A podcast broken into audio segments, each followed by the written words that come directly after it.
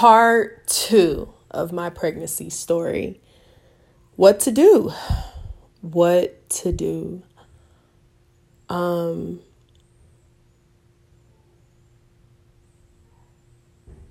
I was lost, sad, suicidal, depressed. I felt like the world was coming to an end.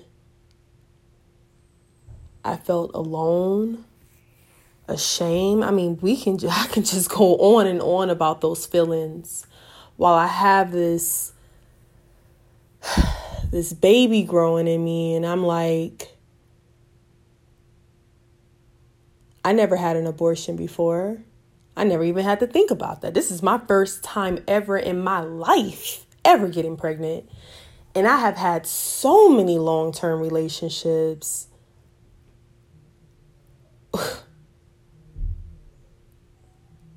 And how many times I could have definitely got it pregnant, you know, in this one time.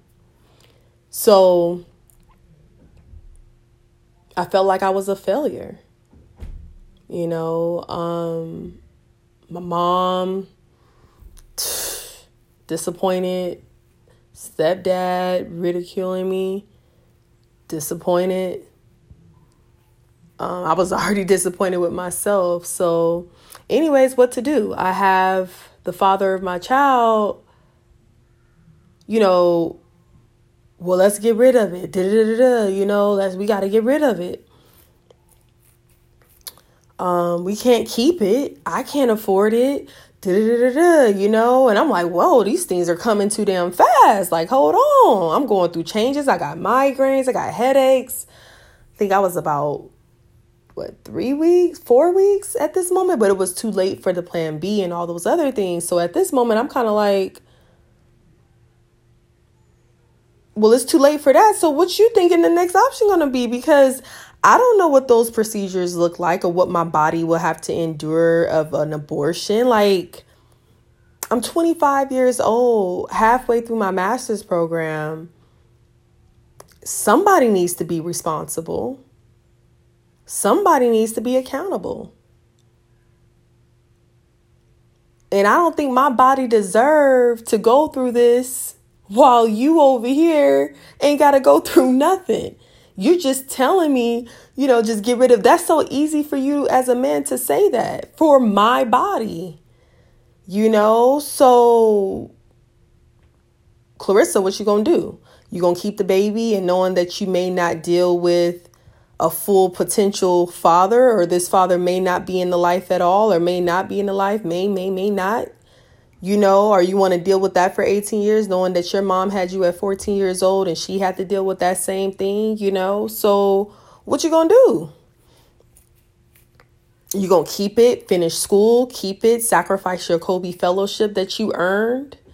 You know, um, because if I'm pregnant, I ain't no way I'm gonna be able to work full time for free. I'm gonna have to get some money on the weekends and work Monday through Friday. What you gonna do? What you gonna do?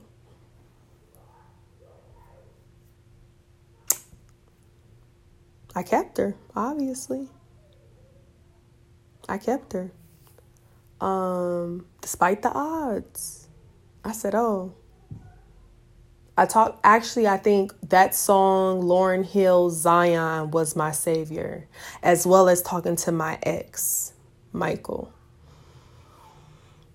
He helped me through it and I was crying and I didn't want to you know, I was ashamed of telling him and he was so supportive. He was very relatable and he helped me gather my strength. Like, do you know who you are? You know what I'm saying? He had me look at myself in a mirror. Like, do you know who you are? Don't you know what who you are capable of? you know and i said you right you right and i listened to and i turned that whole energy around and i got a hold of myself i said you know what no more pity parties no more pity parties clarissa because this is the time where you really shine when people got all the odds and all the things against you is the time that you persevere you persevere everything else in your life when your back's against the wall why won't you won't be able to do this you're 25 years old, about to complete your, you know, will continue to get your master's. You got this. You got this. You to be okay. So I kept the baby. I worked Monday through Friday. I went to school Monday through Friday, um, internship. On the weekends, I worked at a group home working 10 to 12 hour shifts. It was real for me. I got the school saying, "Yo, you may have to come back, yo. You may have to you may have to come back. you to have to take a vacation. Oh, you know, you have to take a semester off and come back." Um, no, I'm not. We going to figure this out. Cuz I'm not about to spend more money for another semester and no, I need to graduate in May. I will graduate in May well, the baby may come early. What are you gonna do? What are you gonna do? Got mama saying, what you gonna do? You gonna keep it? You gonna get rid of it? You know? So my mom wasn't really for it either. Um, I said, I'm keeping it. I'm keeping it. I am keeping it. So with that journey, I didn't know how this was gonna play out, but I knew for sure I was taking day by day steps to get that damn degree. So in the sum in the winter time, the winter of that semester, I did overload. I was at internship letting them know, look, I'm pregnant.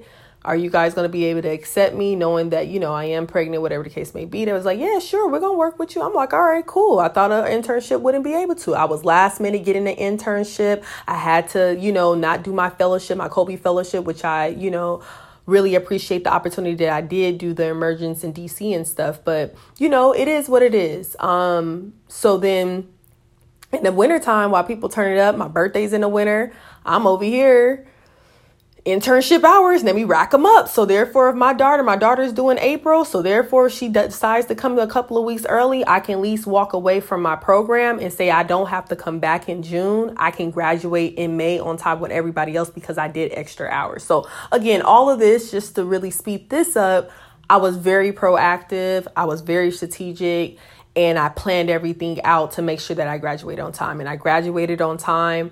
My daughter um, was due April. I graduated in May. I started working in June. Yeah, I didn't have a maternity leave. I didn't get the chance to, unlike some, reflect on my birth. I had to survive. How you gonna get money? Your godmother letting you live here for a couple of months, you know, for free, which I really appreciate you, Lorna my godmother. I love her to death. Um, I appreciate that support. But then, you know, time is ticking and my time going to run out there too. So what are you going to do? Where are you going to work? Your baby's father financially is not here for you, emotionally not here for you. Um, he's in Colorado, still going to have to transition out here to LA with nothing. So what are you going to do, Clarissa? what are you going to do? I'm gonna make it happen the best way I can. So the group home that I was working at, I pitched them. You know, I got my master's now. Will I be able to be an administrator or something? I needed a check. I had my cousin watch um, my cousin Taisha watch my um watch my daughter you know she was able to i paid her a little bit and stuff like that and that was very helpful just to get me started but i was just just trying to make ends meet at this moment. And um, I can end it on that note. I graduated. I had my, I had a successful natural childbirth with a doula. And that can be another episode just talking about the natural childbirth and me having a natural childbirth as well. That can be another episode, but this is to really I can just wrap this up, you guys by ending my um pregnancy story. Ashe.